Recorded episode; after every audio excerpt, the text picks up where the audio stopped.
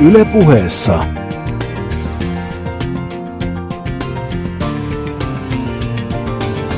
Petteri Sihvonen.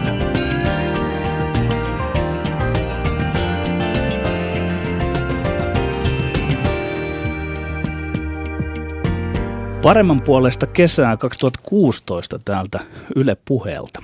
Suomalaisen kulttuurin yhä ja alati voimassa olevaan avoimeen tai vähintäänkin julkilausumattomaan säännöstöön kuuluu voimakas jako hengen ja ruumiin alakulttuureihin. Ikään kuin olisi edelleen niin, että taide on yksi asia, urheilu on toinen asia. Tätä lähetystä ja ohjelmaa kuulija voi niin halutessaan tulkita kannanottona tuon jaon oikeellisuuden tai ei-oikeellisuuden tiimoilta. Olen saanut tänne vierakseni näyttelijä Karolina Blackburnin. Tervetuloa Karolina. Kiitos, tosi kiva kun pyysit. Miten on Karolina Blackburn, kuinka kaukana sinusta, totuudestasi ja identiteetistäsi olisi, jos olisinkin juontanut sinut sisään seuraavin toisenlaisin sanoin. Tervetuloa mukaan tainyrkkeilyn Suomen mestari ja uimahyppäjä Karolina Blackburn. Sekin on ihan totta.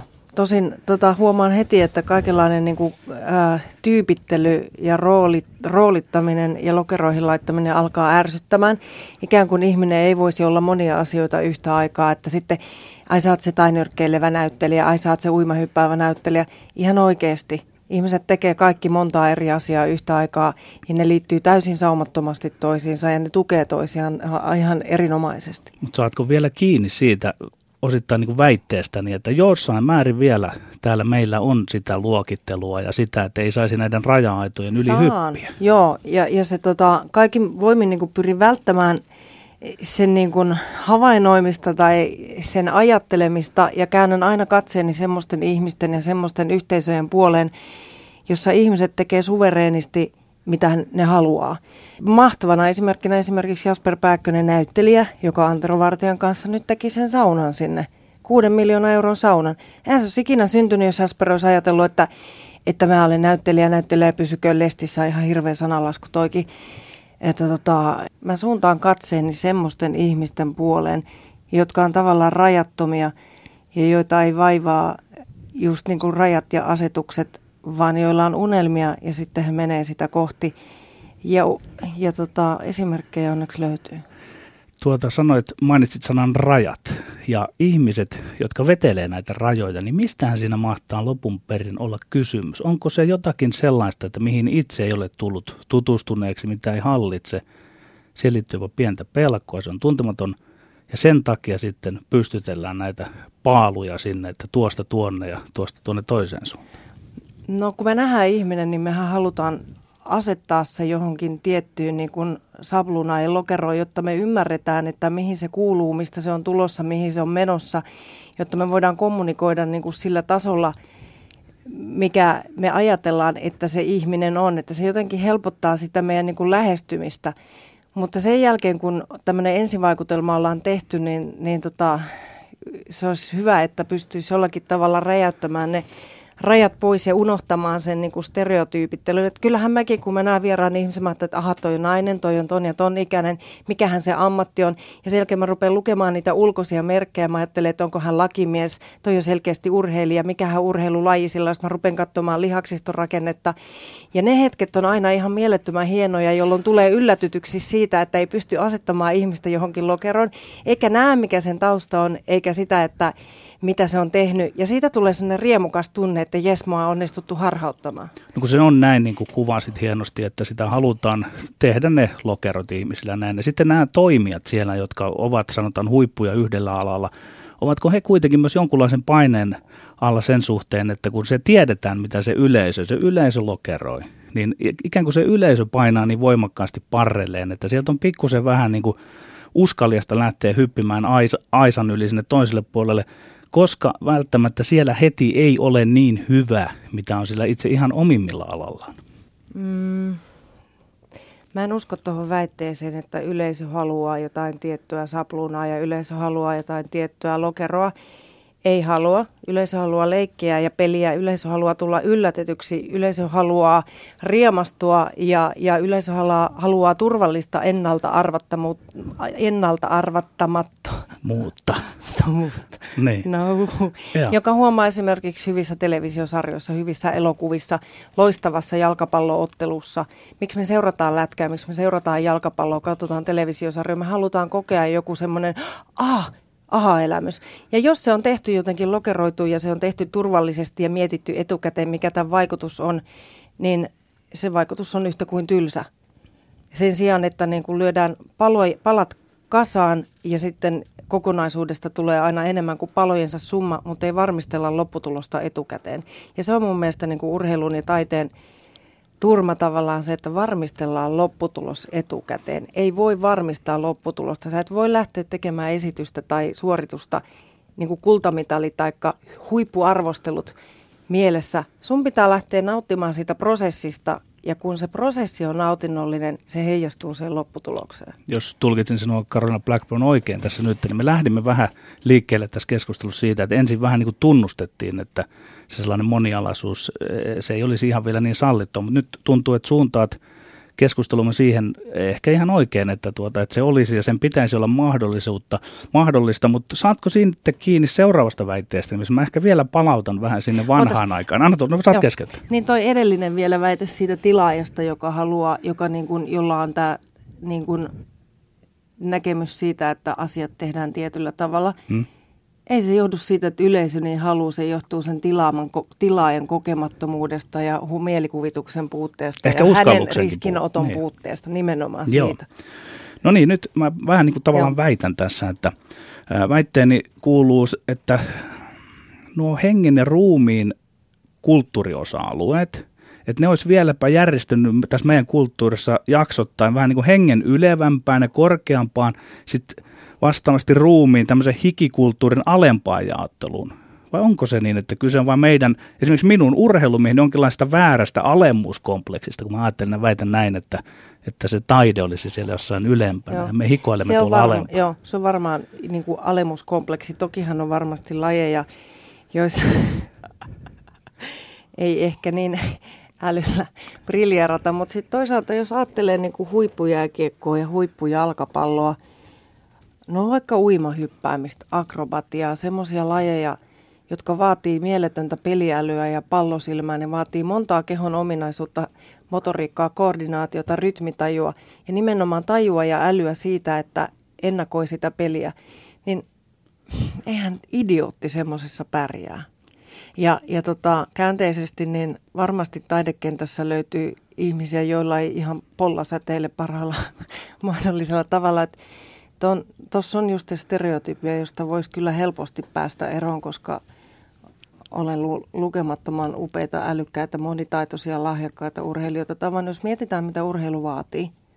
Mm. Hän vaatii käsittämätöntä keskittymiskykyä, pettymysten sietoa, jääräpäisyyttä, sitkeyttä, kaikkien niiden ruumiillisten ominaisuuksien lisäksi. Mutta ennen kaikkea se vaatii henkistä kanttia niin paljon, että ei siinä pelissä kyllä niin kuin johdonmukaiseen, kovaan, säännölliseen treenaamiseen, paineiden sietoon, ei niin kuin idiootit pysty siihen. Mä olen käyttänyt itse joskus sellaista käsitettä kuin käsityöläinen, että urheilija olisi käsityöläinen, joka tarvitsee sillä omalla alallaan hirmuisen määrän toistoa ja hiomista ja näin. Ja ehkä siinä myös voi olla, voidaan sanoa näin, että jonkunlainen myös aikapula siihen, että – pystyisi sitten vaikka sen ohessa aina hoitamaan opinnot tai muuten sivistymään. Niin se vaan kerta kaikkiaan vaatii, Joo, niin kuin vaatii. varmasti käsityöläisyys. Käsityöläisyyteenkään me emme liitä mitään semmoisia hirmuisia älyllisiä ominaisuuksia, mutta sekin on varmaan väärä, väärä arvio, että kyllähän niin kuin kaikilla käsityöläisyyden alalla ollaan voisiko sanoa niin kuin talonpoikais järjen kanssa liikkeessä ja intuitiivisesti jotenkin älykkäitä. Kyllä, ehdottomasti. Ja sitten tota, sen toiston sietäminen ja sitten sen tavallaan ainahan se virhe tai se tekniikkavirhe aina vaihtaa palaa, että sä vaihdat paikkaa, että sä aina treenaat jotain juttua, sitten se ketju parantuu, sitten tulee seuraava, sitten tulee seuraava. Että se on ihan totta, että on itse huomannut sen, että ei se ole sattumaan 10 000 toiston, taikka sitten, että sulla on tietty, mitä se on se, että pääsee huipulle, että huippuurheilija on pitänyt aloittaa viisivuotiaana, että kyllähän se kyllähän se muuttuu automaatioksi se tekeminen, kun Patrick Laineesta näkee, että kun se lämäri lähtee, niin se tajuaa, että toi on harjoitellut tota kauan, tuhansia, miljoonia mm. kertoja. Niin tota, se on käsityöläisyyttä, se on myös taiteilijuutta, se on luovuutta just sitä, että sä jaksat viedä se homman läpi. Samalla tavalla näyttelijän työ on käsityötä, koska ei se semmoinen esimerkiksi murteet, murteiden opiskelu, mm roolihahmojen fyysillistäminen, ää, erilaiset puhetavat ja hahmojen hakeminen, ei se synny sillä itsekseen, että mä nyt vaan rupean vähän näyttelemään. Se on niin kuin, otat jonkun teknisen palan haasteen vastaan. Rupeat harjoittelemaan sitä, harjoittelet sitä sen kahdeksan viikkoa, ei ehkä kymmentä tuhatta toistoa. Mutta niin kauan, että se hoituu, että sitten yhtäkkiä sä hallitset ne murteet ja ne niin kuin kehon artikulaatiot näissä hahmoissa. Kuulitan sinut Carolina Blackburn tämän lähetyksen aikana vielä sinne oppimiseen ja virheen tekemiseen ja niin edelleen toistamiseen ja korjaamiseen sen uimahyppy taustasi kautta, mutta ei mennä vielä siihen. Käydään ensin sellainen pieni identiteettipeli. Ää, kuvitellaan, että sinä olisit aikoinaan tai et olisi päässyt sisään korkeakouluun, ammatteatterikorkeakouluun. Mm. Etkä sitä mukaan tehnyt yli 15 roolia suomalaisissa elokuvissa, yli 15, 15 televisiosarjassa esiintynyt ja lukemattomissa erilaisissa teatteriproduktioista. No, olisiko se ollut siinä tapauksessa ennen muuta urheilu ja liikunta, jota kautta me nyt vaihtoehtoisesti ehkä sinut tuntisimme ja itsesi, itseäsi toteuttasit? Vai olisiko sinulla vieläpä joku kolmas mahdollinen identiteetti? Kuvitellaan, että et ole, sinusta ei olisi tullut näyttelijä.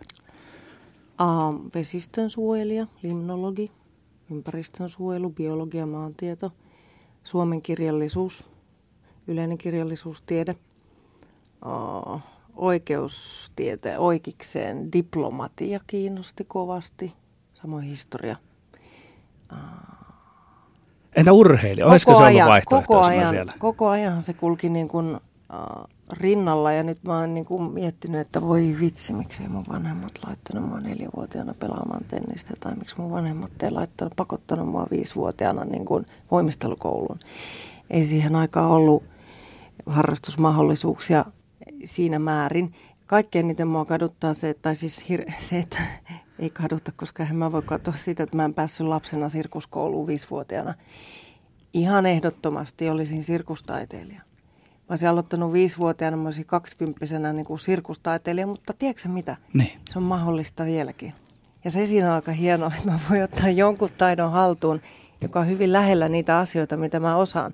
Ja viedä sen, en nyt ehkä ihan siihen pisteeseen, mutta jonkunlaiseen sirkusnumeropisteeseen. Siitä sinä olet elävä esimerkki, että olet myöhemmällä jälleen todellakin ottanut uusia aloja haltuun, mutta palataan vielä ihan sinne alkuun. Millainen liikkuja sinä olit lapsena koululaisena koululiikuntatunnella. Oli, oliko silloin joku tämmöinen tietty jo lahjakkuus siinä näkyvissä oralla, että myöhemmin voisit oppia hyvin erilaisiakin asioita? Se, mitä itse pidän tärkeänä, mitä on tajunnut nyt niin kuin, tajunnut vuosien aikana, on se monipuolinen lajitausta oikeastaan ihan sama, mitä tekee, kunhan tekee. Kunhan tekee paljon kaikkea ja oppii paljon erilaisia lajeja. Että jos ei yhdestä tykkää, niin sitten voi vaihtaa, sitten voi tehdä toisenlaista asiaa. Ja sitä kautta se niin kuin motoriikka ja hermoradat ja koordinaatio ja lihaksisto rakentuu, hapenottokyky ja, ja semmoinen niin tapa – mutta jos ei tee yhtään mitään, niin sun elimistöllä on mitään mahdollisuuksia oppia niitä uusia taitoja. Mutta nopeastihan sitä nyt oppii asioita, kun on semmoinen tietty pohja. Että mä oon harrastanut kaikkea mahdollista. Mä oon varmaan ollut helposti tylsistyvää sorttia, että mä oon mennyt kaikkiin kerhoihin, kaikkiin liikuntakouluihin. ja mä oon tehnyt joka päivä jotain. Ja sitten mä olin kyllä liikunnassa ihan hyvä. Mä en, mä en ollut se, niin kuin, että siellä oli se semmoinen kympin pesäpallotyttö, joka oli niin kuin luo koulun tähti pesäpalloilija, vaan että mä olin ihan tosi hyvä oikeastaan aika lailla kaikessa. Mutta varmaan se ei johdu siitä, että olisi jotenkin tähtitieteellisen lahjakas. Se johtuu siitä, että mä uskon siihen, että 90 prosenttia on työtä, 10 prosenttia on lahjakkuutta. Ei kukaan, jolla olisi niin, kuin niin ns. lahjakkuus. Mä ärsyttää se, kun ihmiset sanoo, voiko sä oot niin lahjakas. Joo, joo. Mutta työn, työn tekeminen on se, millä sä pääset eteenpäin, koska se on se, mikä erottaa ihmiset toisistaan. Niin, taitaa olla legendaarinen juoksijamme Juha Väätäinen, joka sanoi, että hänen mielestä ainut lahjakkuuden muoto on harjoittelulahjakkuus. Mutta sitten varmaan myös ta- ää, tunnistat sen keskustelun, niin missä sanotaan, että toki suomalaisessa, tai voi sanoa, että kaikessa maailman urheilussa on lajeja, jolle jossa niin kuin ei voi todellakaan sitten harjoitella liian monipuolisesti, jos mennään taitoluisteluun, jalkapalloon, tämmöisen kaikkeen, niin et, et on myös niitä urheilulajeja, johon pitäisi sitä aika pienestä asti keskittyä. Toki varmaan siinäkään, en tiedä mitä ajattelet, mutta se monipuolisuus ei se haitaksi siinäkään, mutta tiettyyn lajiin pitää saada tosi paljon toistoja, ja se voi sitten pitää sivussa niitä muita lajeja. No onko mahdollista se, että jos se lajitausta on niin tavallaan monipuolinen ja se niin kuin hapenottokyky, lihaksisto ja niin kuin nappaamiskyky on niin niin kuin niistä lajeista johtuen monipuolinen, että sä voit ottaa vähän myöhemmällä iällä haltuun ns. vaikeana pidetyn lajin. Ihan, ihan varmasti näinkin. Niin. En, en haluaisi mennä ajatella, se on aika lohduton maailmankuva, että viisivuotiaan pitää valita, että nyt se rupeaa tekemään tätä. Tokihan se on niin, että telinevoimistelija, joka on, jos sulla on telinevoimistelutausta, niin siltä taustalta käsihän sä voit ottaa haltuun ihan mitä vaan, koska se on niin kuin kaikkien lajien aateli. Kyllä, kyllä. Mutta, mutta sanotaan, että siihen 15 vuoteen asti melkein pitäisi pahtaa sitä, mutta ehkä se on just siitä hieno laji, jos telinen voimistelusta puhutaan, että siitä voi seurata sitten kaikkea Niinpä. muutakin.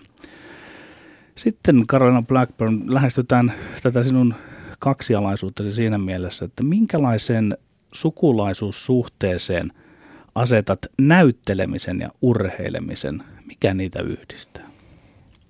Molemmathan on esintä, esittäviä lajeja, esiintyviä lajeja huippurheilusta, jos puhutaan jossain yleisö tai mikä tahansa. On eri asia huvi, niin kuin, jos puhutaan ammattinäyttelijöistä ja ammattiurheilijuudesta. Mm.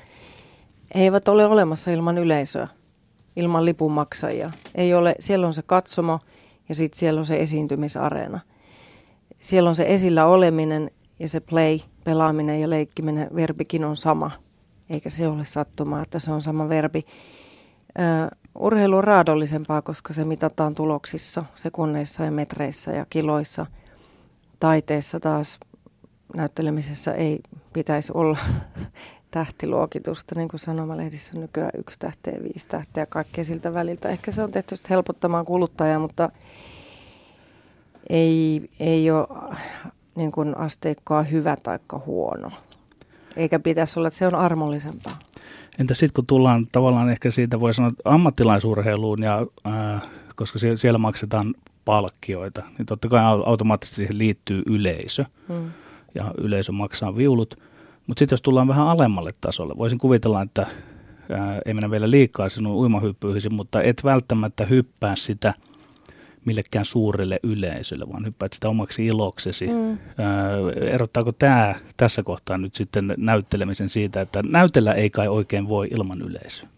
Mutta urheilla voi. No itse asiassa draamaharjoitteita ja, ja niin kuin ilmaisutaitoa ja improvisaatiota ja kaikenlaisia Aivan. Tommosia draamatekniikoita voi tehdä ilman yleisöä. Ja tota, mielikuvitusta sparrata ja luovuustyöpajoja, luovaa kirjoittamista ja sen tyyppistä. Samalla tavalla kuin urheilu ja liikunta ensisijainen motiivi, niin kuin näyttelemisessäkin, pitää olla ilo. Jos ei se ensisijainen motiivi ole ilo, niin sitten voi ihan hyvin tehdä jotain muuta. Entä onko urheilun ja näyttelemisen yksi mahdollinen isohkokierros siinä, että teatterissa, elokuvassa tai TV-sarjassa on suhteellisen pitävä käsikirjoitus? Mutta urheilun käsikirjoitus on ehkä paljon häilyvämpi, vai onko? Samalla tavalla niissä on se raami, että on ne suitset, on se kehys, minkä mukaan mennään, että on säännöt ja on tota, tuomariohjeistukset ja sitten tässä on tämä tiukka rakenne ja sen, sen sisällä sitten riippuen lajista täysin. Ja sitten taas näytellessähän on myös käsikirjoitus, mutta on myöskin, että mitä tiukemmat suitset ja mitä tiukempi käsikirjoitus, sen suurempi henkinen vapaus. Eli silloinhan sä pystyt irtaantua siitä tietäessäsi, että tässä kulkee ne raamit, vaikka ne olisi kuinka tiukat, niin sä pystyt silloin äh, luomaan sen sisällön niiltä osin itse, kuin se annetaan mahdolliseksi.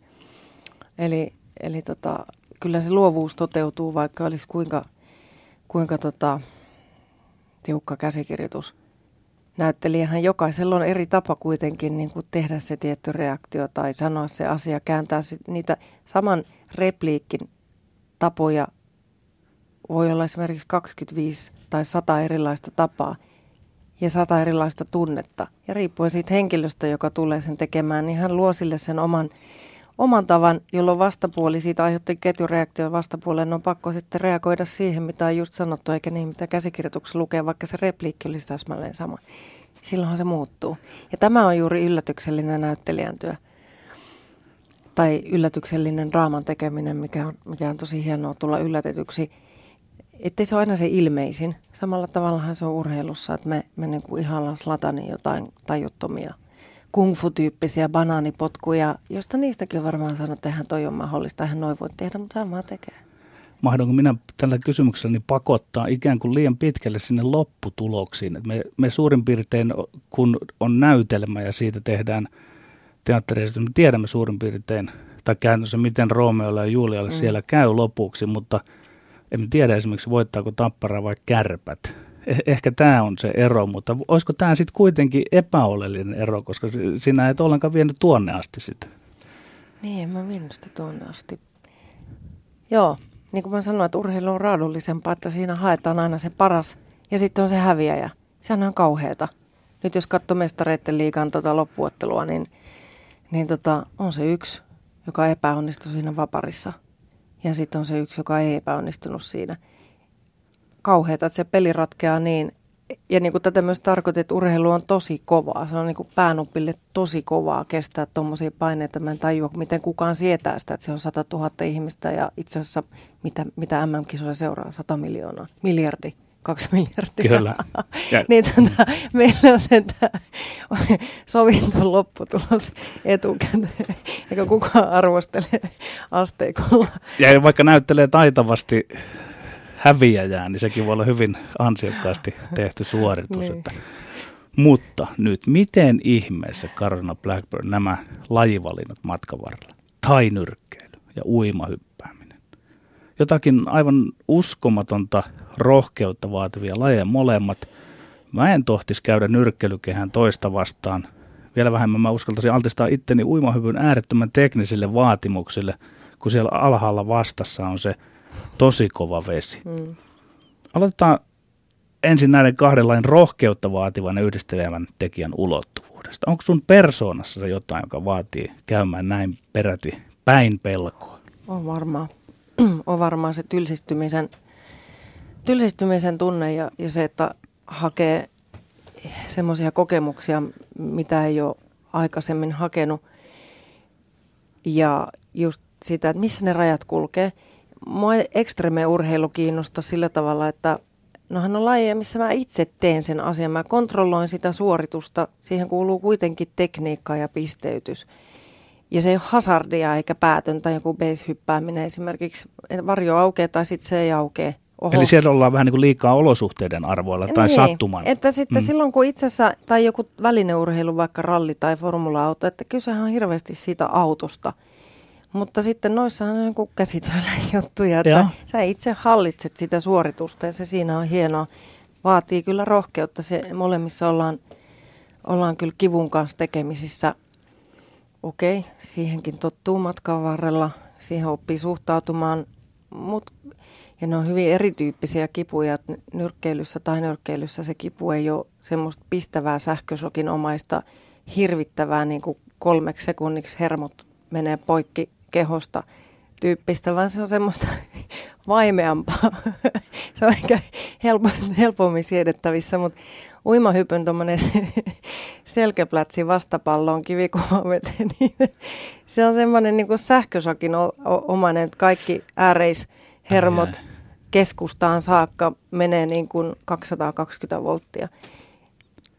Mä, joo, vaatii rohkeata päivää sitten mennä tavallaan tekemään sitä tosi vaikeaa hyppyä ja ottaa se kipu vastaan, koska se on väistämätöntä. Ö, jos ei sitä ota vastaan, niin sitten sä et pääse eteenpäin. Okei, no niin, mennään sitten näitä vähän lajilajilta. Sä oot tainyrkkeilyn todellakin Suomen mestari, oliko se vuodelta 2004? Joo, joo. Joo, mistä siinä tainyrkkeilyssä on kysymys näin niin kuin maalikolle, vaikka mäkin tuon pelannut viisi viittä vastaan kaukalossa, josta sanotaan, että se on aika hurjaa mm. homma, mutta on, mun on niin mahdoton ymmärtää, että mitä se on, kun asetutaan yksi vastaan yksi neljä kehään. Mistä siinä on kysymys? Mitä siinä kohdataan? Mitä tapahtuu? No mä menin siihen mukaan alun perin siksi just, että mä olin ollut modernin tanssin opinnoissa mm. monta vuotta ja ammattiopinnoissa, kunnes keksin, että mä menen hakemaan tuonne näyttelijän laitokselle Tampereelle pääsin. Mä mietin, että mitähän mä haluaisin oppia jotain uutta. Kaikkea on jo tehnyt. Mikä olisi nyt se, mikä on niinku ihan se äärimmäinen mm. oppi, kamppailulajit on. Siksi mä menin sinne alun perin. Sitten mä luin jostain, että maailman rankin kamppailulaji, Muay Thai. Ja, ja tota, tämä on hyvä. mä menin tänne. Ja oli tosi rankkaa, joo. Ja sitten on olemassa harrasta, harrastetaso, että, että otetaan pari sen tason mukaan, mikä se pari on, ja voidaan ottaa päivästä kevyesti, ja, ja niin kuin koskaan ei tavallaan mennä sinne rajalle. Se on kivaa harrastamista. Se on erinomainen laji, sopii kaikille, myös kipua pelkääville ja ihmisille, jotka karsastaa potkuja ja lyöntejä. Älkää karsastako, menkää vaan, se on parista kiinni. Sinä halusit pidemmän. Joo, niin tämä juuri tämä kysymys, mitä se on sitten, kun on kehässä ja kongi soi sillä vähäisellä kokemuksella ja nyt huom hyvin vähäisellä kokemuksella, niin pitähän se nyt kokea, että mitä se on. Miltä se, valmentaja ehdotti meikö kisoihin, mä sanoin joo. Ja totta tajuan siinä sitten kisoihin mennessäni, että oho, tämä onkin nyt ihan totta, tämä on totista totta. Varsinkin siinä Suomen mestaruusottelussa se, se kilpistyi siihen, kun mulla oli uh, aika pieni lapsi kotona, puolitoista-vuotias. Ja mä ajattelin, että nyt on semmoinen homma, että mä en voi mennä kotiin, että mun naama on mustelmilla tai nenä on poskella. Että mun lapsi pelästyy ikihyviksi. Ja tota, se on mulla nyt niinku se tavoite, että mun lapsi ei pelästy. Mun pitää niin hyvin pystyä suojaamaan ja ottelemaan, että mä en mene niinku silmäposkella kotiin. Ei mä ole koskaan ikinä pelottanut ja jännittänyt niin hirvittävän paljon, että Mä että miten mä ikikuuna päivänä mä oon itteni tähän jamaan laittanut. Ja tota, onneksi keho on viisasta. Se toteuttaa sitä, mitä me ollaan harjoiteltu. Keho, keho viisaampi kuin mieli, joka villinä laukkaa ja menee mustiin ja, ja lyö niin kuin kauhun puolelle. Mutta keho tekee sen, mitä on harjoiteltu ja tyynnyttää siinä matkan aikana itse itseään. Lähdön hetkehän on kaikkein vaikein. Mutta sen teon hetkellä niin ne kaikki muut asiat, sitten noi asiat just mitä sanoit, kuinka ja miksi ja miltä se tuntuu, ne häviää ja sitten ollaan siinä flowssa. Onneksi. Onneksi adrenaliini tekee sen, että kivun tunto häviää myöskin. Se tekee niin uimahypätessäkin, että nyt on tapahtunut muutaman kerran, että kun on tullut selälle, niin on ollut niin paljon adrenaliinia jo kehossa, että ei ole tuntenut sitä kauheata plätsähdystä. Mutta se, mä vielä vänkään siitä, että on käsikirjoitus ja ei käsikirjoitus. Ja mitä sitten, kun sinne menee jonkunlaisella ottelusuunnitelmalla sinne tuota... Joo, josta pitää sitten luopua, kun niin, se kun vas, niin, sillä niin, kun vas, niin vastustaja niin muuttaa sitä, että, niin, niin, että ehkä tässä tulee nyt taas sitten voi sanoa, näyttelemisen ja, ja tuota, urheilun pienen erosaumaan. Niinpä, se on, se on niin, kuin niin äärimmäinen tavallaan rajalla oleminen ja sä oot siinä niin, niin kuin kauhun ja kuolemanpelon kanssa tekemisissä. Sitähän se on, että että sä oot vennyt itse sille rajalle, että sä pelkäät, no en mä nyt oikeasti pelkää, että mä kuolen, mutta se, se pelon tunne on niinku kauhu, kuoleman kauhu ja kaikki sen niinku lievemmät asteet takaisinpäin. Ja tota, se on kuitenkin turvallisissa olosuhteissa, niin siitä jotenkin sieltä pois tuleminen, että ihminen, joka menee, kukaan, kukaan joka menee koskaan kehään, tietää sen tunteen, kontra se, että ei ole siellä käynyt. Sä et, et ole enää sama ihminen, koska sä tavallaan – ah, onpa helpompi hengittää nyt. Ja suhtautua ehkä vastaan tuleviin asioihin sen jälkeen, että ei se nyt niin vakavaa. Käytit mielenkiintoista sanaa, että sinne mennään ja siellä ollaan turvallisissa olosuhteissa. Onko tämä se erottava tekijä, että ei voida kamppailulaista siltikään sanoa, että kyse on väkivallasta? Ei se on mitään väkivaltaa. Sehän, siinä on edelleenkin, siinä on tekniikka, säännöt, lajinomaiset jutut, tuomarit ja pisteytys. Ja se piste, pistelaskuhan tekee sen, että et sä voit tehdä jotain ihan päätöntä. Suthan diskataan ja heitetään pellolle sieltä. Se on kuitenkin kurinalasta ja tota, johdonmukaista ja siinä on säännöt. Eikä tapahdu yllättäen osallistujille, vaan osallistujat tietävät todellakin, joo, mihin joo. ovat menossa. Joo, on eri asia sitten joku showpaini tai vapaaottelu, joku, mä tiedän edes mitä niitä on, mutta että joku, joka kuristaa toista. No okei, okay, siitä voidaan olla montaa mieltä, mutta niin kauan kuin on säännöt ja tuomarit, niin homma menee sen kauan mukaan. Kamppailulajit on tavattoman suosittua myös katsojien keskuudessa. Ovat olleet sitä läpi ihmishistorian. Mm. Mitä seikkoja mielestäsi siihen katsomismotiiviin tavallaan liittyy? Miksi sitä halutaan katsoa? Se on niin kuin sankaruustarina. Se on niin kuin, en mä oikein osaa sitä selittää. Siitä on kirjoitettu tosi hienoja filosofisia tutkielmia naiskirjalla. Olisiko se ollut Joyce Carol Oates, joka on kirjoittanut unboxing nyrkkeilystä semmoisen tutkielman tai ajatuskokoelman, mutta se on niin kuin joku semmoinen, hän on sankari meidän puolesta ja, ja siinä on just, kun siinä on, se ei ole isojen poikien kohdalla mitään, mitään pelleilyä tai leikkiä enää. Että siinä jos joku lyö toista, niin se oikeasti siinä voi käydä pahasti. Se on tavallaan totta ja silti se on urheilua ja, ja tota, me niin kuin myötä eletään voimakkaasti sen urheilijan kautta meidän tunteita ja asioita ja tekemisiä. Ehkä se urheilija toimii meille niin kuin jonkunlaisena venttiilinä. Niinhän se, näin, se, näin sen pakko olla. Me samaistutaan siihen voimakkaasti ja me asetetaan siihen urheilijaan ja näyttelijään paljon erilaisia tunteita. Saatko siitä kiinni, kun myönnän, että mä olen semmoinen pelkuri, että mä en uskaltaisi tapella kenenkään kanssa tuolla kadulla. Sä käytät nyt taas ihan väärää verbiä. Sä huomaat, että sä käytit sanaa väkivalta ja sä käytit sanaa tapella. On nakkikioski tappelijat Kyllä. on eri. En mäkään. Mm, en mua kiinnosta semmoinen vähäkään. Mä sanon aina, mm. jos tavallaan sanon niin kuin leikilläni, että jos on asia, niin mennään kehään. Ja ratkotaan se asia sillä tavalla. Eikä niin kuin tommonen niin kuin silmitön väkivalta pelottaa ja kammottaa mua – ja mä oon muuttunut sille todella herkäksi ja on aina ollut tosi herkkä. Mä en voi sietää väkivaltaa missään, en henkistä enkä fyysistä, missään olosuhteessa. Ja sen takia väkiva- väkivallan tai raivon ja aggressiivisuuden, jotka on luonnollisia normaaleja, niiden tutkiminen niin näytellessä kuin hypätessä tai nyrkkeillessä on turvallista tehdä se niissä olosuhteissa. Ehkä Ei mä... kukaan, joka niin kuin oikeasti tosissaan hinkkaa sitä aggression tai raivon tai niin kuin kovan treenaamisen rajaa, niin – ei ole mitään haluja mennä tuonne nakkikioskille sitten pyörimään. Ihana, kun otat näin tiukasti tämän kantaa, mutta ehkä minä olin palauttamassa sitä esimerkiksi osaltani siihen katsojamotiiviin, että kun, kun tiedän, että tämä maailma on väkivaltainen, niin ehkä siinä katsojakokemuksessa saa, saa ikään kuin simuloida mm. ja tietäen varmasti, ettei joudu siihen osalliseksi, mutta että, että en tiedä, voisiko tämmöinen niin. selittää sitä, että niin monet katsoo Mä luulen, että se on just toi, että se on niinku myötäelämistä ja niiden isojen tunteiden kokemusta, koska jos olet koskaan ollut nyrkkeilyottelua katsomassa. En ole itse asiassa Se on vielä. kivulias kokemus siksi, koska ne adrenaliinit, ne pamahtaa siihen katsojaan.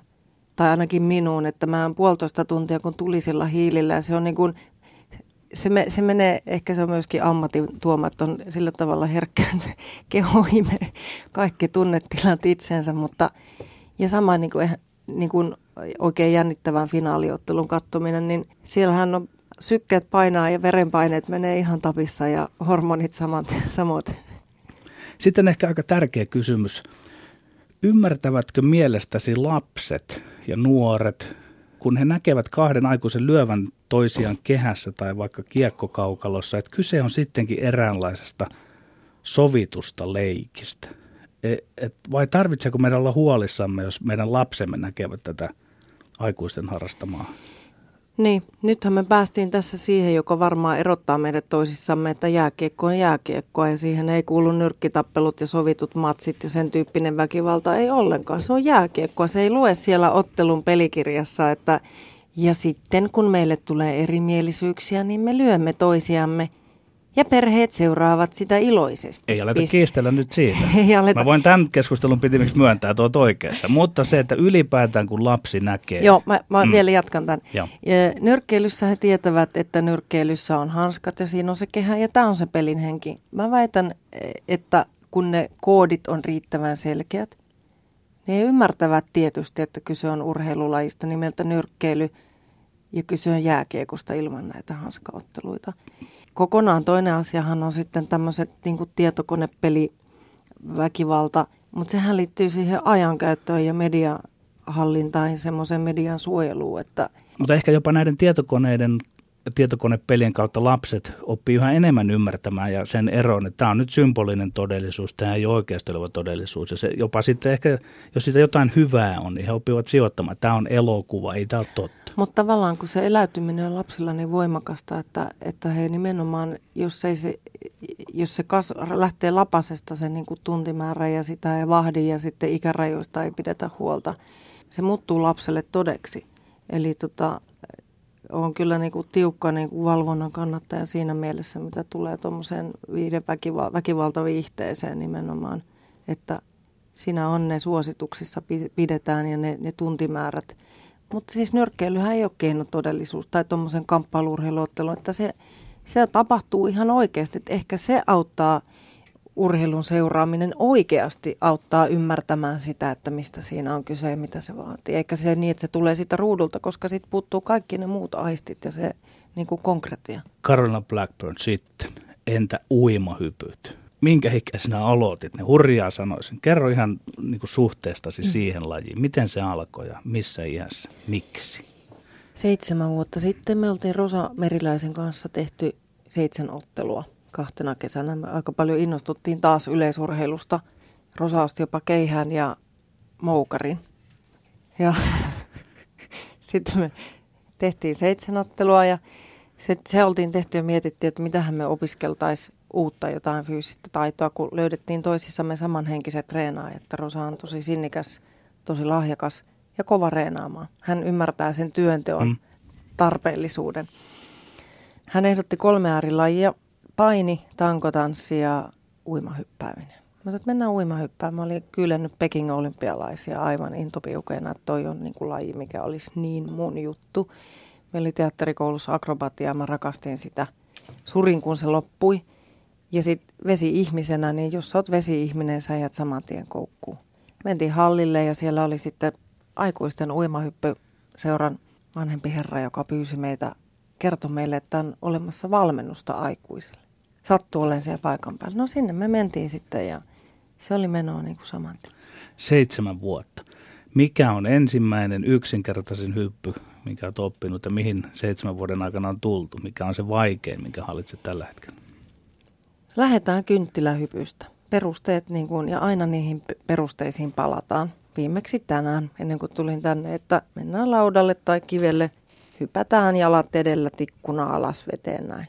Se on kynttilähyppy.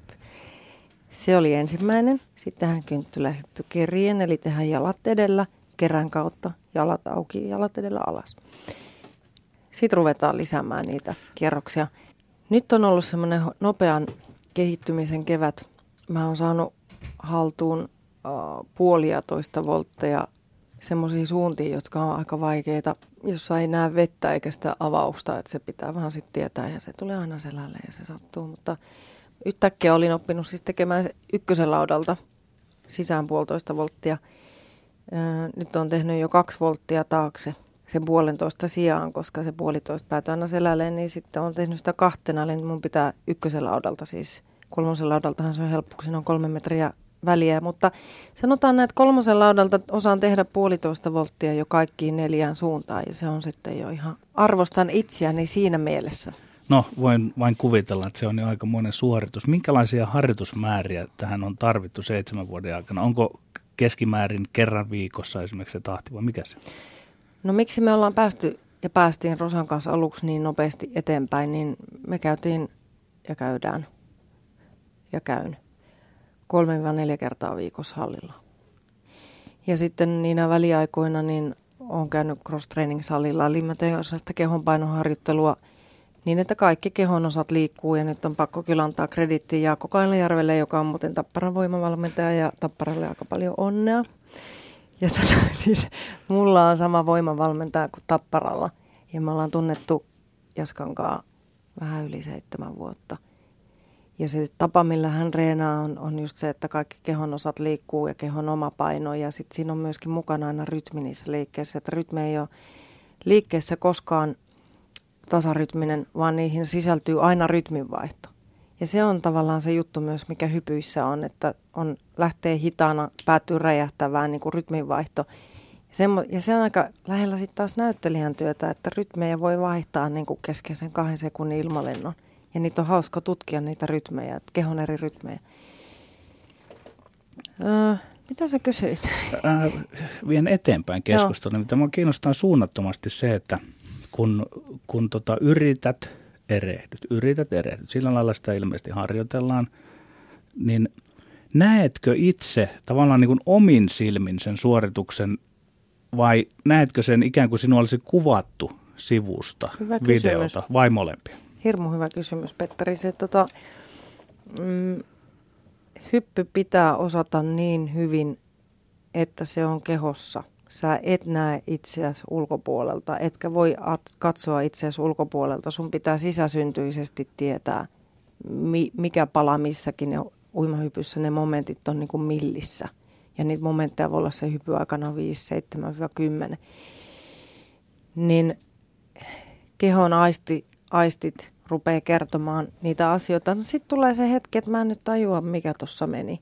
Niin sil, siihen auttaa se, että kaverin silmät tai videokamera, tosi harvoin mulla videokamera, koska mä suutun aina ihan toisarvoisista seikoista. Mutta siihen tarvitaan se ulkopuolinen silmä, että huomasitko, että sulla oli esimerkiksi kädet koukussa, kun sä lähit pyörittää. Ai jaa, en huomannut. Hyvä kun sanoit. Niin tämä oli oikeastaan mulla seuraava kysymys siitä, että kuinka tärkeä on valmentaja siinä, joka sitten kertoo nähneen sen virheen, sanallistaa sen mahdollisesti sinulle, näyttää sen videolta. Tuli, se tulee mieleen näin niin kuin maalikkona, että siinä ei ihan niin kuin omin konstein ei, ei kovin pitkälle ei. pääse. Ja nimenomaan se kertoo sen virheen, mutta kertoo mitä sitten sen jälkeen tehdään ja sehän on oleellista. Perusharjoitteita, perushyppyjä voi, ja niin kuin tehtiinkin, että mä olin ehkä kerran tai kaksi viikossa valmennusta ja sitten aina niinä aikoina, kun ei ole valmennusta, niin mä oon reenannut itse – Eli mä oon reenannut niitä asioita, mitä on just oppinut tai sitten ihan perus, perusjuttuja. Mutta tota, just näiden ihan millissä olevien juttujen korjaamiseen, että leuan asento esimerkiksi, joka vaikuttaa ihan oleellisesti koko ketjuun, niin on tosi tärkeää, että se valmentaja on läsnä. Ja sitten muina aikoina on tosi tärkeää, että hyppykaveri on läsnä. Jo ihan senkin takia, että äh, sä oot paljon rohkeampi, kuin kaveri on mukana. Miten sitten, miten sitten, onko se sellaista, että mennään kaksi askelta eteen, yksi taakse. Muistatko aikoja, että joku hyppy ei ole mennyt millään lailla alkaa sujumaan? Tuleeko se jo suurin piirtein kotia sitten semmoinen, semmoinen hyppy, mikä ei toimi, uniin jonnekin? Joo, mä näen siis paljon unia hyppäämisestä. Mä näen yleensä semmoinen peruspainajan, että, että tota, mä en pääse torniin enkä löydä sitä, tai altaan pohjalta on hävinnyt vesi ja siellä on 30 senttiä vettä tai lauta on rikki. Että se liittyy siihen suunnattomaan kaipuuseen päästä hyppäämään. Yhden kerran on onnistunut näkemään taakse puolitoista volttia ykkösen laudalta täydellisenä suorituksena. Mä että nyt se on mun kehossa. Ja tota, menen sinne harjoituksiin sitten. Mä, että nyt mä näin unta siitä, että mä osaan jutun ja se on mun kehossa. Että mä tunnen, se on mun kehossa. Jää hyppäämään ja taas selälle. Mutta tota, mielikuvaharjoittelu on ihan tosi oleellista. Kerro siitä. Joku sanoi mulle, että kun ihminen mielikuva harjoittelee ja näkee mielessään ne hyppymomentit. Mä, mä itse asiassa aina kun tulee joku uusi hyppy, jonka mä haluan oppia, mä rupean näkemään sitä mielessäni ja käymään sitä läpi mielessäni, miten se pitää tehdä. Aluksi se tuntuu siltä, että mä en tajua. Sitten siinä vaiheessa, kun mä rupean näkemään sen hypyn mielessäni ja tajuamaan sen ja mä näen sen kuvan kirkkaana, niin siinä vaiheessa mä yleensä tiedän, että mä pystyn sen hyppäämään. Ja sitten se liittyy jotenkin siihen, että kun ihminen mielikuva harjoittelee liikettä, motorista liikettä, niin sen hermoradoista aktivoituu ihan huikea prosentti. Oliko se yli puolet? 70-80 prosenttia. Pelkällä hermo- ajattelemisella. Pelkällä ajattelemisella. Ja Onko se jopa kehollinen kokemus sen jälkeen melkein itsellä? On joo, siis mä tunnen jotenkin sen, että, että kun, ja sitten sama, jos vaihtaa hyppyä ja on jo menossa seuraavaan hyppyyn ja miettii, mitä mä seuraavaksi teen, niin hermoratoja asetukset rupeaa niin kuin trrrr, kovalevy tavallaan niin kuin asettuu uuteen asentoon. Mutta mielikuvan harjoittelu on esimerkiksi semmoista hassua juttua kuin vitosesta käsillä seisonta takaperin, eli ei lähetä kässäriin niin etuperin, vaan takaperin. Että siinä reunalla ei ole kerta kaikkiaan tilaa väätäytyä siihen käsillä seisontaan. Varmentaja pitää varpaasta kiinni, mä menen siihen käsillä seisontaan. Sitten mä lähden kaatumaan taaksepäin jalat edellä. Ja oon vaakatasossa suhteessa kerrokseen, niin jalat kerii niin kuin syliin ja sitten se tekee voltin ja päätyy sel, niin kuin selälleen veteen niin kuin pää edellä. mutta selin niin, että vettä ei taaskaan näe. Ja tuossa on aika monta momenttia, jotka on hullunkurisia ja mä sekä reenasin sitä roikkumalla ja vetämällä jalkoja syliin ja, ja tota, harjoittelemalla vaakatasoa ja tekemällä sitä nopeata niin kuin rytmitystä, mutta mielikuva harjoittelemalla. Neljä kuukautta. Ja sitten mä sanoin valmentajalle yhtenpäin, nyt mä tiedän, mitä se menee. No sit se meni. Tiesit ennalta, tohdit sanoa, että... Joo, nyt joo. mä oon valmis. Joo. Sitten se oli siinä. Eli silloin sen oikeasti täytyy, että se on, se on paitsi henkistä, se on jo silloin kehollista. Ja se, se itseluottamus.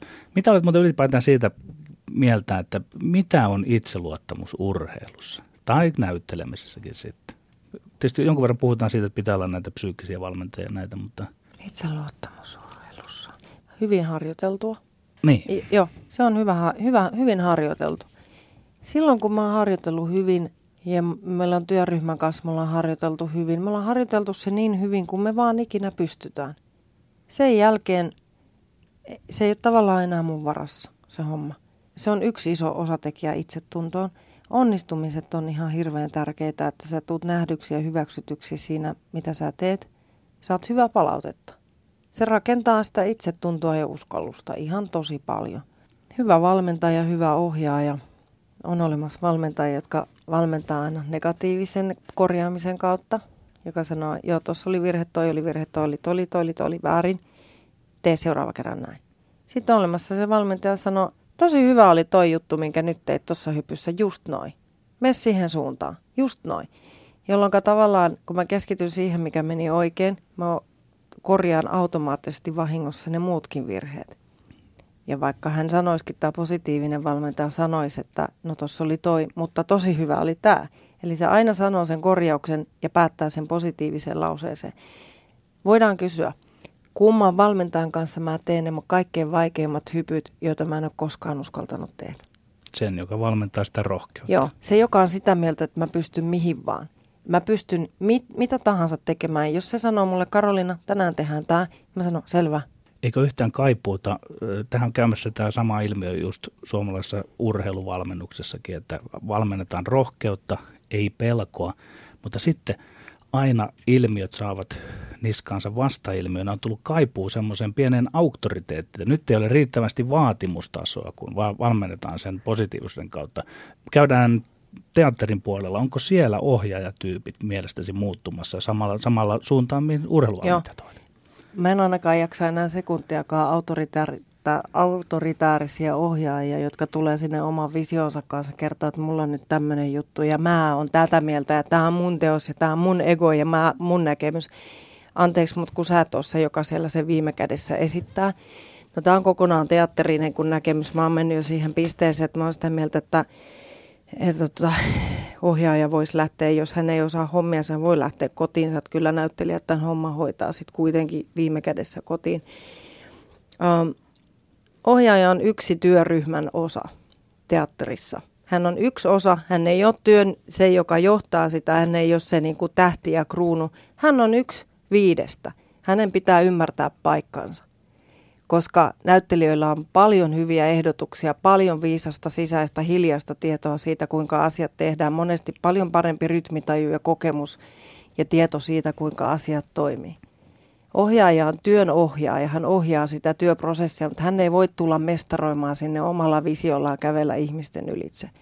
No, vaikka hän olisi kuinka loistava ja mitä tahansa teatteripalkintoja saanut, ei kiinnosta, jos ei hän kykene niin kuin siihen, että työryhmä on iloinen, rento ja onnellinen ja ei keskity lopputulokseen, niin sitten hän voi lopettaa ohjaajana olemisen. Ja sitten taas urheiluvalmentaja tietenkin rohkeuden ja positiivisuuden kautta.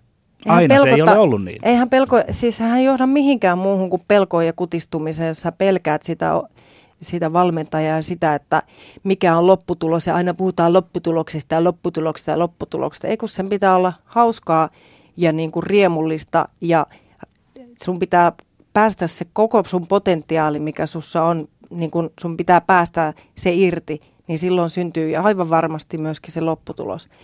Ja sitten jos ajatellaan niin kun positiivinen valmentaja, eiköhän ne tulokset puhu puolestaan.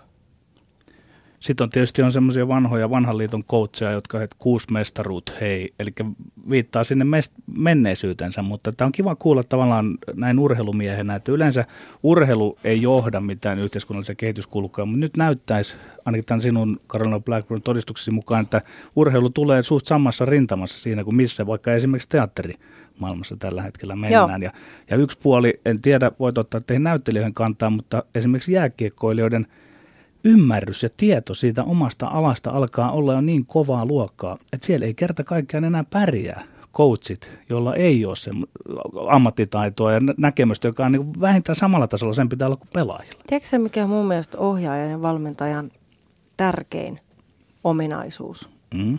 Kaikkein tärkein. Sosiaaliset taidot herkkyys, tilanneherkkyys ja ne anturit ja tuntosarvet. Tietyn ryhmän kanssa voi tehdä jotain, toisen ryhmän kanssa ei voi tehdä sitä samaa, vaan pitää tehdä jotain muuta. Mutta ohjaajan ylivoimaisesti tärkein ominaisuus on sosiaaliset taidot. Sen jälkeen se tulee se niin kuin pelikirja ja ne niin kuin visio, mitä teatterissa käytetään. Joo. Mutta se pitää aina tapahtua sen ryhmän niin kuin sosiaalinen valta on sitä, että sosiaalinen valta on ihmisellä, jolla on ryhmän tuki, eikä se, so, eikä se valta, mikä on hänelle annettu paperilla. Eli oikeastaan, jos tulkitsin sen oikein, niin hommiin voidaan vasta ryhtyä, kun tulee tun, tunnelma, tulee varmuus siitä, niin kuin Jukka Jalonen käyttää paljon sanaa ilmapiiri, hän valmentaa ilmapiiri. Se on niin kuin joo, tavallaan joo. se ihan niin kuin joo, joo. perusta. Kyllä, Sitten voidaan vasta kyllä, niin kyllä. kääriä hihat Luottamus. Ylös. Sun pitää ansaita se sen ryhmän luottamus ja siitä luottamuksesta käsin ihmiset kuori itsestään esiin niin monta kerrosta kuin on ikinä tarpeen. Ne tekee tämän mun valmentaja, joka ohjaa positiivisuuden kautta valmentaa. Mä teen ihan mitä vaan hänen puolestaan.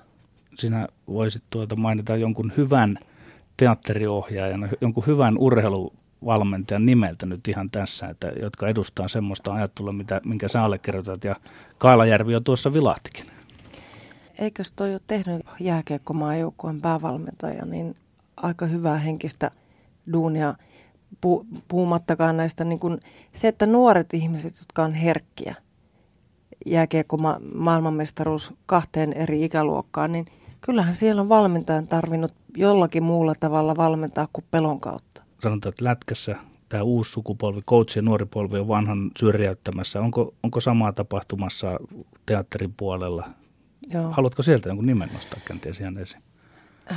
No tuommoiset ihmiset, jotka tekee ryhmälähtöisellä, sitä sanotaan ryhmälähtöiseksi metodiksi, ryhmälähtöiseksi. Tämä on yksi osa siitä viidestä, niin kuin kuvasit tuossa. niin, niin mm. tota, onhan niitä paljon, että Saana Lavaste esimerkiksi. Ja, äh, mä väitän, että joo, Heidi Räsänen, nämä, jotka tulee Teakista nykyään ja on viime vuosina valmistunut viimeisen kymmenen vuoden sisään, kaikki teatteriohjaajat. Heidän koulutuksessakin mahtaa siis jo olla vähän On, on se on koulutuksessa jo se on ihan täysin toisenlaista kuin 60- ja 70-luvun ohjaajasuuruuksien niin kuin lähes diktaattorimainen, jalustalla seisova ohjaaja suuruus se ja se tulee nyt tänne näin ja se täällä itkettää meidän näyttelijöitä.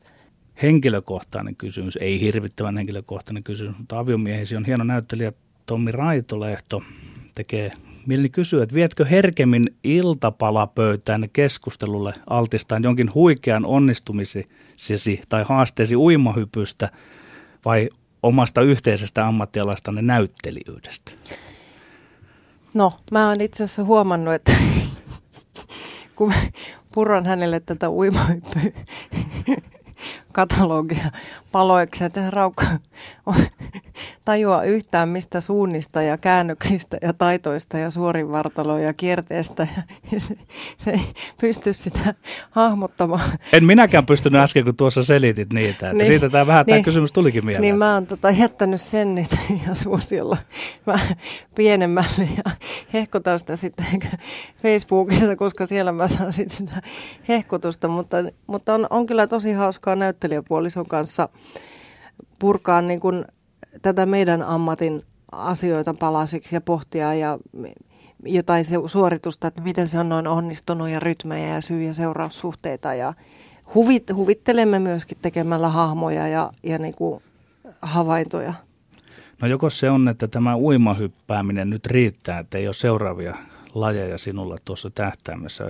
Onko se niin hurja laji, että siinä ei tule koskaan valmiiksi, että sitä voisi jatkaa vaikka niin kuin mummoksi asti? Joo, se siinä onkin just hauskaa, että siinä taidolliset vaatimukset ovat niin rajut, että koko ajan löytyy lisää ja lisää ja lisää. Aina tänään nyt mä keksin, mä voisin tehdä ton tuolla, ton, ton. Ikä ei myöskään tuu vastaan. Se, mikä on mahtavaa, että mä oon Masterskisoissa hypännyt, niin siellä on siis Hans Leidenius on yli 80 ja sitten Salosen Marja ja, ja muut niin on yli 70 ja tiedätkö, se on jotenkin tosi lohdullista ja hienoa, että se yhteisö pitää sisällään kaiken ikäisiä ja kaikkia yhdistää sen niin kuin halu oppia uutta. Käykö siinä luonnollisella tavalla niin kuin elämässäkin, että jonkun lakipisteen saavuttaa ja sitten alkaa vain semmoinen niin kuin ymmärtäväinen luopuminen niistä tietyistä, tietyn vaikeuden hypyistä ja muista. Onko se sellainen se kaari? No mä yritän tuommoisestakin ajattelusta päästä eroon, koska, koska tota se rajoittaa. Et kaikki, mikä luo rajoituksia, niin pois niistä. Mä huomasin viime SM-kisoissa, että miehet 45-50 ikäluokassa olivat taito ja voima ja kestävyys ja notkeustasonsa huipulla. He olivat aivan ylivoimaisen taitavia. Ja se oli ihan mieletön elämys tajuta, että vitsi, että jätkät on niin kuin noin hyviä, noin notkeita, noin niin kuin ihmisruoskamaisia ja kestäviä ja, ja taitavia. Ja se oli että ah, mahtavaa. Mutta senhän huomaa tuolla salilla ja Kailajärvestä ja Kailajärven kumppaneista, että toi ikä on mulle menettänyt. Mä en enää, mä, mä ei kiinnosta se yhtä. Mä kiinnostaisi koko keskustelu, koska mä näen semmoisia niin kuin ihmisruoskia siellä, jotka on 50-80 joiden, tai 40, joiden ikä on mahdoton arvioida, koska heidän fyysinen hyvinvointinsa on niin ilmiömäinen. Eli ihmisen fyysinen kehitys pysähtyy vasta sitten, kun hänestä niin kuin henki lakkaa kulkemasta. Kiitoksia Karolina Blackburn lämpimästi tästä vierailusta. Mä haluan erityisesti vielä kiittää näistä viimeisistä sanoistasi, koska me urheiluihmiset olemme ajatelleet liikaa sitä, että urheilla voi vain tiettyyn ikään asti ja olemme ehkä olleet kateellisia muusikoille, jotka voivat jatkaa mm. ihan loputtomiin. Kiitos lämpimästi Kiitos. Yle puheessa.